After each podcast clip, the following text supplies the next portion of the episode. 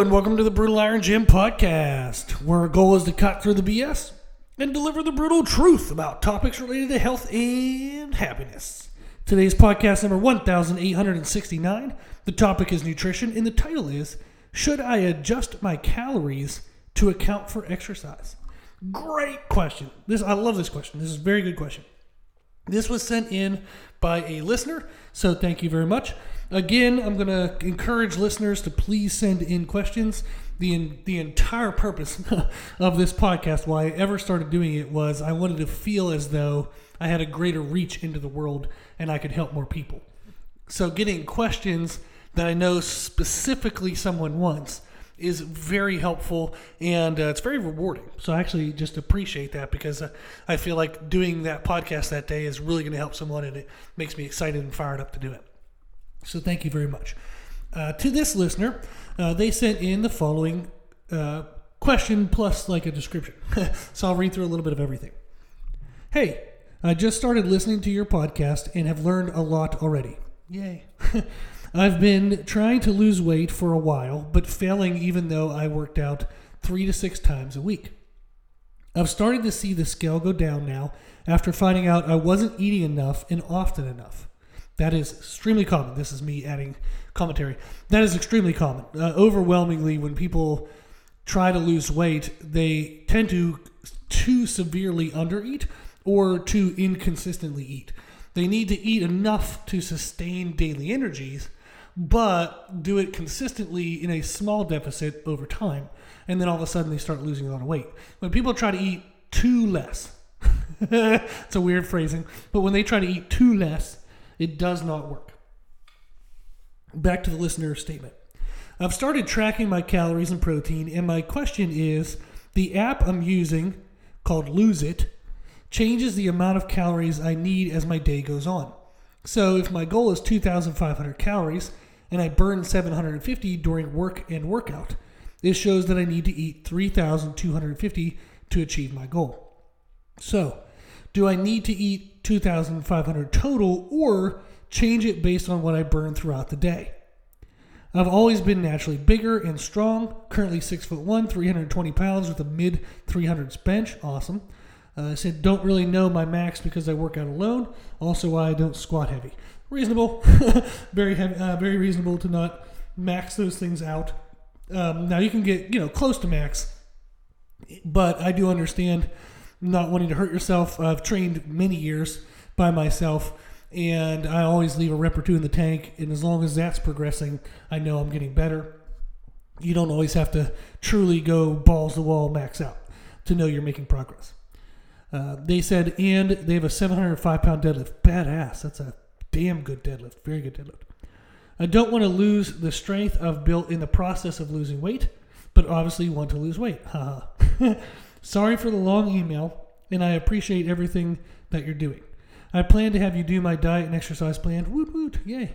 But I want to prove to myself that I can do it on my own until I get to 280 before I waste your time. Okay, so that's what they wrote. First of all, never a waste of time. Absolutely never. This is what I love to do. I do. I know I do it for a job, so I do it to help, you know, make money, pay bills, support my family. But I love this. This is an absolute passion of mine. I'm one of the rare people in the world that get to do what they love and make a living doing it. So this stuff is never, ever, ever a waste of my time. This is absolutely what I love. I get fired up. I'm probably one of the weirdos in the world who wake up fired up and excited to get to work every single day. I like I like work, like I like what I do. so never ever ever a waste of time. Uh, when somebody works with me, say for example, we set up some programs, we try things for a month or two, but they're not in the right headspace, they're not in the right season of life, and they fade out. And for some reason, one way or the other, it doesn't work. It's still never a waste because they got to take a step, they got to learn something. Hopefully, they're going to carry something they learned through the next section of life and then whenever they want to get back on track, they already have the training program, they already have the nutrition program, they've reached out to me before, they can reach out again. There's always something to gain from it. And then anytime I ever write something, anytime I ever try to put together a program for people, I always learn uh, nuances or relearn things. There's always benefit. So it's never ever a waste of time. So thank you very much for your email. Genuinely appreciate it. And it's never a waste of time. I just want to throw that out there again. So next thing is I want to address. They said the they have like the desire uh, to get to 280 before they would hire me uh, or any coach. I totally understand that. There is a desire to build a like habitual base, a good habit base that would sustain benefit. And it's actually a really cool uh, component about it is when you start on your own and see some results if you're able to not saying that everybody has to do this but if you decide to do that say for the example this person their goal is to get to 280 on their own before they reach out there is a benefit in that in the sense that if you're able to do it uh, without too much emotional mental strain it can build a positive sense of self-belief in what you're capable of and then when you commit money or buy a program and stuff you're fired up you're excited and you can just kind of get into the nitty gritty of it now, if you struggle to do something on your own, don't don't wait any longer before you hire someone. Uh, hire anyone, even if it's not me. Hire someone if it's causing you emotional mental stress. You do not have to get to a certain point before a coach would work with you. Um, you know, the idea of a coach who helps with fat loss or any goal, whatever your goal is, if you're trying to build muscle and you just keep running into issues, like I have one client who has a- severe acid reflux uh, and we had to actually change his food decisions and get him some medication. And now he's cruising. He's crushing it. He's gaining muscle size. But he waited like I think it was almost a full year of just having all these problems, throwing up during the day, throwing up at night. Would gain some weight, would lose some weight, and it, oh man, he spent a horrible year mentally, emotionally before he reached out. And we've talked, and he's like, "Man, I don't know what the hell I was waiting for." And I was like, "I know." so, um, but if you do do it on your own, great. I hope it builds a nice, strong uh, sense of self belief. And then when you commit the money to it, you can fire it up and get into it. If you're struggling to do it on your own, don't wait any longer. Don't don't put yourself through more misery. Get the help. That's what the, the help is for. Uh, last thing uh, I want to talk about before I get into the answer is just to congratulate the listener on their strength. Um, being able to squat or uh, bench around your body weight is badass. And then 705 deadlift is crazy. So good for you. Okay, they mentioned they didn't want to lose strength while dieting. We have podcast 1777, which is a nutrition podcast titled Tips to Maintain Strength While Losing Weight. You can listen to that podcast for more details. You can find our podcast player on our website. I know you're listening to a podcast player right now, otherwise, how else would you be hearing me? So if your podcast player goes back to podcast 1777, great. If it does not, you can go to our website to access that podcast. But you can definitely do that. I'm helping a client right now. They're scheduled to compete. Um, not this coming weekend in three or four days, but the next weekend. And they've lost over 20 pounds since their last competition. And we're still set up to crush PRs and be crazy strong. Um, it's it's 100% can be done. We do it all the time uh, in strongman and powerlifting. So you can definitely lose strength, uh, lose weight without losing strength. No problems. So listen to podcast 1777 for more tips. Okay, now to today's answer, uh, the actual podcast for the day. So thank you for hanging in there. Um, whether or not we adjust calories for exercise, the calculations needed to estimate caloric usage, like via apps or if you use like a you know a watch like Apple Watch and Fitbit and all those things, they are guesstimations uh, I actually taught exercise physiology classes. I know the calculations that those apps are using. I've literally like seen them and worked with them, I so I know exactly what they're using. Um, it's guesstimations. Everyone is a little bit different, even if you're the same body size, like body weight. So, say if you're both six foot one, three twenty, you'll burn calories differently. Even if you have similar similar body fat percentages, you'll still burn calories differently. Individual metabolisms are different. So the caloric usage via activity that the apps are kind of calculating, you know, how many calories you burn at work versus how many calories you burn in like a workout stuff, they are gross estimations, meaning they're going to be in the ballpark, but they are absolutely not like to the specific calorie correct. So as I said, I used to teach exercise physiology labs, and when we would do VO2 max testing, we would do other physical comparison tests, you could calculate and actually see the amount of calories students were burning, and they were different even if the uh, athletes were same or even if the students were very similar in body size and body composition. Now, if we're wanting to lose body fat uh, or like say we want to lose weight, we want to lose body fat and lose weight. So you want to go 320 down to 280. Or you want to stay the same size. Maybe you get down to 260 and you're like, this is pretty badass weight. I like this. I don't need to get smaller. I kind of like the size here. I just want to sit at 260 and slowly build more muscle and, and lose fat. So if you want to lose weight by losing body fat, or if you want to stay at the same weight and slowly lose body fat and build muscle, or if you're somebody wanting to build muscle, okay, you're wanting to gain weight. Maybe you weigh 165 and you'd love to get up to 185 or even even 200. So whether we want to do any of those things, we do have to orient our daily calories accordingly. What that means is if my goal is to lose weight, we want it to be body fat, but if I want to lose weight, I have to be in a caloric deficit compared to like my caloric maintenance.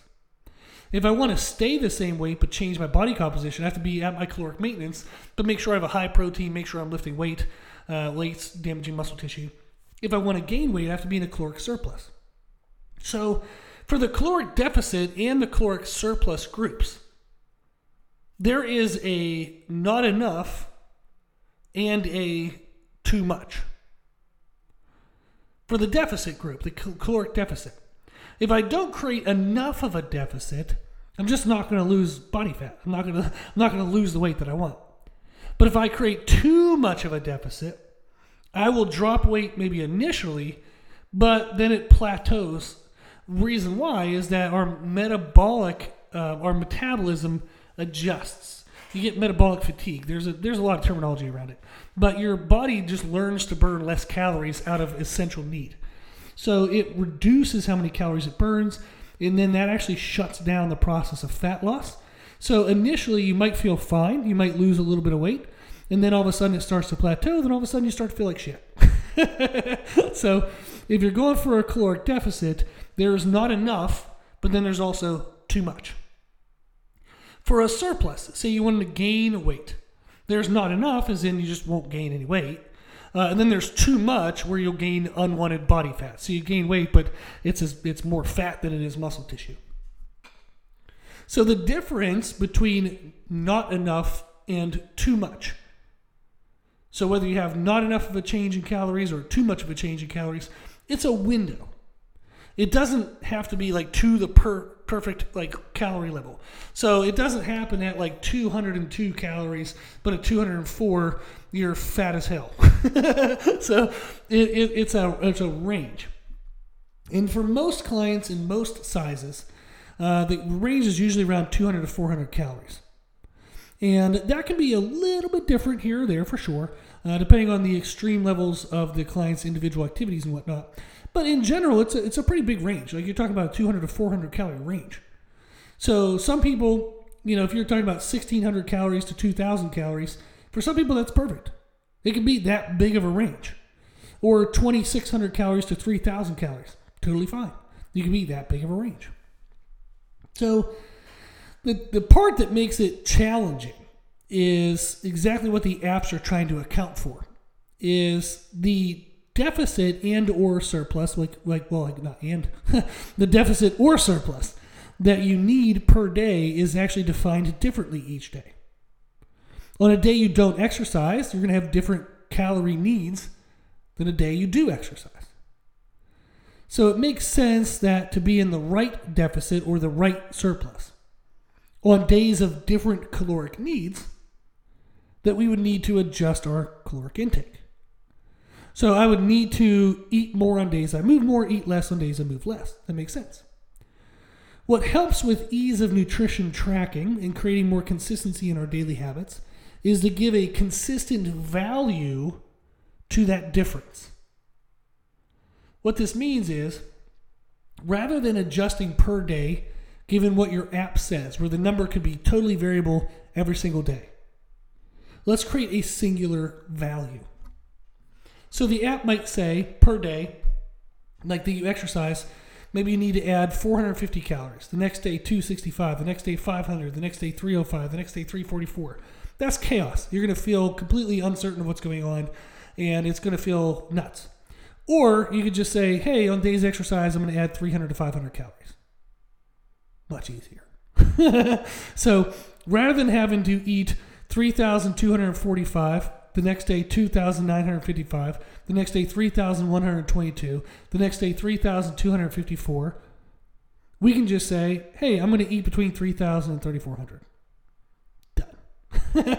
so it's much easier to remember. It's much easier to build consistent daily habits around. It makes the process less reactive throughout the day. We can actually build predictable habits and meal options and, and be proactive in our day rather than reactive during our day. It allows us to make better choices overall, have a lot less uh, nervousness, anxiety, and uncertainty in the process. So, since the app numbers, the numbers that your apps are giving you, are estimations anyhow, meaning they are not to the calorie perfect, let's use an estimation that makes things easier for us and develops more consistency so we can easier sustain our daily habits for long term best results. So, in a sense, what we're going to do is create caloric cycling. You might have heard of this term. Simply, all it means is days we move less, we eat less. Days we move more, we eat more. So, you're not aiming for the exact same calories per day. You're going to adjust that based on activity level. But we're going to do it with consistent values. So if you go to our website, we have a free Create Your Own Nutrition Program document under our free nutrition education uh, link. So you can go to free nutrition education, go to the first document there is Create Your Own Nutrition Program, and we give a rough estimate along with a, a podcast that'll explain more details that where your calorie range should be. So for example, if you want to lose body weight, you want to lose fat while maintaining muscle mass, your calories are probably going to be typically around body weight times 11 to 13. If you want to maintain weight while building muscle and losing fat simultaneously, your calories are going to be around body weight times 12 to 14. If you want to gain body weight and aiming to do it mostly with muscle mass with minimum body fat gains, it's going to be body weight times 13 to 15. So those are going to be some general ballpark numbers to get you started. And then it goes through and tells you how much to do for protein and timing and stuff. But those ranges body weight times 11 to 13, or body weight times 12 to 14, or body weight times 13 to 15. What you want to do is on non training days, eat the lower end of that window.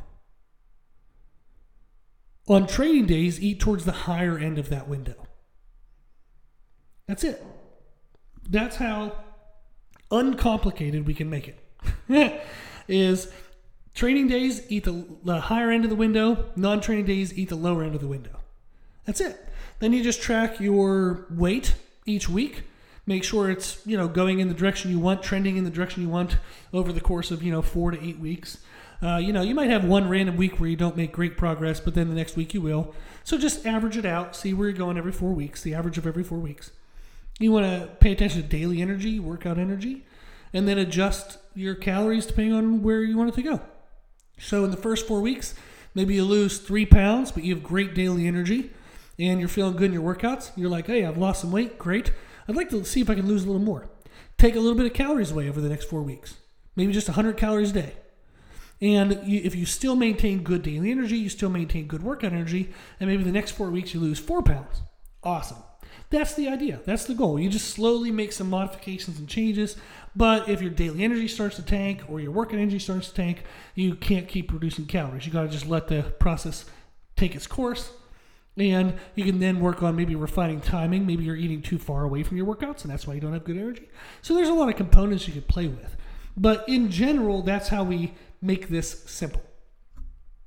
So the question should you adjust your calories to account for exercise? Yes. But do it in these normalized values, not this reactionary different number every day. So you can take the average of what your app says over the course of a week and then create that as like a range. And that would be a better way to kind of do it where you don't feel as reactive each day, you don't feel as uncertain. You're not at the end of the day trying to figure out what the hell you need to eat to get to whatever number it is for that day. Just make an average window and then aim for that window, and that's going to make things easier. So, the concept of caloric cycling is very normal. Uh, that is something that we do, I do with all of my clients.